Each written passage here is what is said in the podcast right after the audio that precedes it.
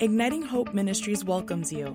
Prepare yourself to listen to a message that will spark hope and renew your mind. Hi, Steve Backlund here from Igniting Hope Ministries. Thank you so much for listening to this podcast. The title of today's message is Speaking to Things. Speaking to things, not just about things. And I'm going to be reading two chapters out of my book, You're Crazy If You Don't Talk to Yourself and we've just uh, finishing editing, or we're actually almost done finishing editing for a revised version of this book. Great book. It's you know my most powerful book on the power of words. Um, it talks about the incredible power of words, how to overcome word curses, the necessity of talking to our soul, how words set the course of our life, how the hearing of faith is the key to the miraculous, the priority to speaking to things, not just about things and we all can and must prophesy to others. And this is just such a, a great book. I'm going to read uh, from chapter 6 of the book, Speaking to Things. And the subtitle of this section is called Praying or Declaring. Mark 4:39 through 40 Then he arose and rebuked the wind and said to the sea peace be still and the wind ceased and there was a great calm but he said to them, Why are you so fearful? How is it that you have no faith? Jesus regularly spoke to things, and as we shall see, he tells us to do the same. We know we have turned a major corner in our lives when we increasingly speak to things and decreasingly ask God to do those things. This transition in our prayer life is not about ordering God to do things, but it is about our understanding the authority that has been delegated to us. The story of Jesus calming the storm in Mark 4 is fascinating. If you read the entire account, you will find that the disciples blamed a sleeping Jesus for their problems. After they woke Jesus, they prayed to him to help them. The Master spoke to the storm and it ceased. This would seem to have been a wonderful example of answered prayer, but Jesus ruins the celebration by implying they, that they should not have needed to get him involved. He asked, How is it that you have no faith? Say what? A Jesus, let, let me help you understand something. We did have faith, faith that you would take care of things. Our faith is what caused us to cry out to you to help us. What do you mean we have no faith? When Jesus asked, How is it that you have no faith? he was implying that the disciples weren't getting what he had been saying to them in the past. It is one thing to have faith that God can do something, it is quite another to believe that we can do the same thing in his name.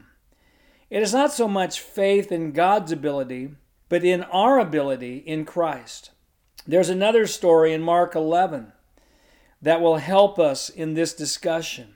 The scripture says, In response, Jesus said to it, the fig tree, let no one eat fruit from you ever again. And his disciples heard it.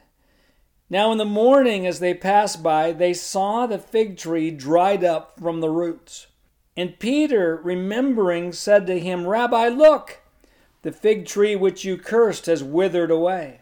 So Jesus answered and said to them, Have faith in God, for assuredly I say to you, whoever says to this mountain, Be removed, and be cast into the sea, and does not doubt in his heart, but believes that those things he says will be done, he will have whatever he says. That's Mark 11, 14 through 23. In this situation, Jesus spoke to a fig tree with a powerful result. When he was questioned about it, he started his answer by saying, Have faith in God, and then made it clear that we should also be speaking to things, mountains. The phrase have faith in God could just as easily have been translated have God's faith, and actually is in certain translations. This rendition would seem to more clearly tie his cursing of the tree to his words concerning what we can do if we speak to objects in faith. He said, Whoever says to this mountain, can you imagine a police officer constantly asking his sergeant to do what the officer was commissioned to do? Hi, Sarge, this is Steve again.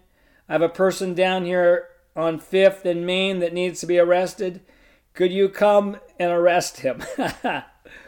the sergeant would say something like this Oh, you of little faith, don't you know who you are? You have a badge, and you have been commissioned to do this yourself. You don't need me to come down there. Please believe in who you are. Many of us are like that police officer, but we can break out of this wrong thinking by learning to speak to that which is around us. Doing so is a wonderful key to a higher level of living. You're crazy if you don't talk to yourself and to the things in your life.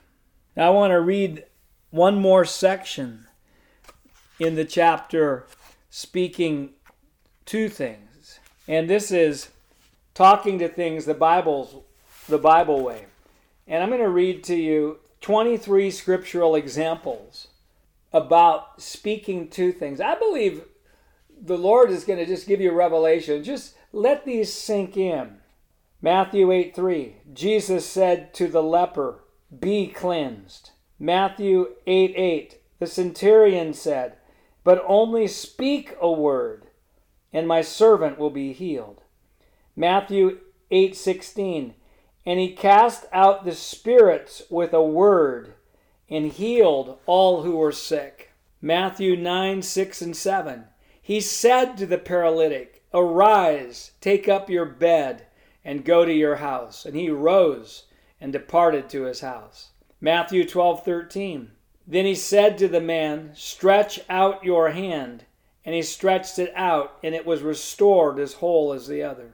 Matthew 17, 18. And Jesus rebuked the demon, and it came out of him, and the child was cured from that very hour. Mark 1, 41 to 42. I am willing, be cleansed. As soon as he had spoken, immediately the leprosy left him. Mark 4:39 Then he arose and rebuked the wind and said to the sea, Peace be still. Mark 5:41 to 42. Then he took the child by the hand and said to her, Talitha cumi, which is translated little girl, I say to you, arise. Immediately the girl arose and walked. Mark 7:34 through 35. Then looking to the heaven, he sighed and said to him, Ephphatha, that is, be opened. Immediately his ears were opened, and the impediment of his tongue was loosed, and he spoke plainly. Mark 9:25 He rebuked the unclean spirit, saying to it, Deaf and dumb spirit, I command you, come out of him and enter him no more. Mark 11:14 In response, Jesus said to the fig tree, Let no one eat from you ever again. Mark 11:23 I say to you whoever says to this mountain be removed and be cast into the sea and does not doubt in his heart but believes that those things he says will be done he will have whatever he says. Luke 4:39 So he stood over her and rebuked the fever and it left her and immediately she arose and served them. Luke 7:14 Then he came and touched the open coffin and those who were carrying him still stood still and he said Young man I say to you arise Luke 8:24 Then he arose and rebuked the wind and the raging of the water and they ceased and there was a calm Luke 8:54 But he put all them outside, took her by the hand, and called, saying, Little girl, arise. Luke 17:5 through 6. And the apostles said to the Lord, Increase our faith. So the Lord said, If you have faith as a mustard seed, you can say to this mulberry tree, Be pulled up by the roots and be planted into the sea, and it would obey you. Acts 3, 4 through 6. And fixing his eyes on him with John, Peter said, Look at us. So he gave them his attention, expecting to receive something from them. Then Peter said, Silver and gold I do not have, But what I do have, I give you. In the name of Jesus Christ of Nazareth, rise up and walk. Acts 9 17 to 18. Ananias said,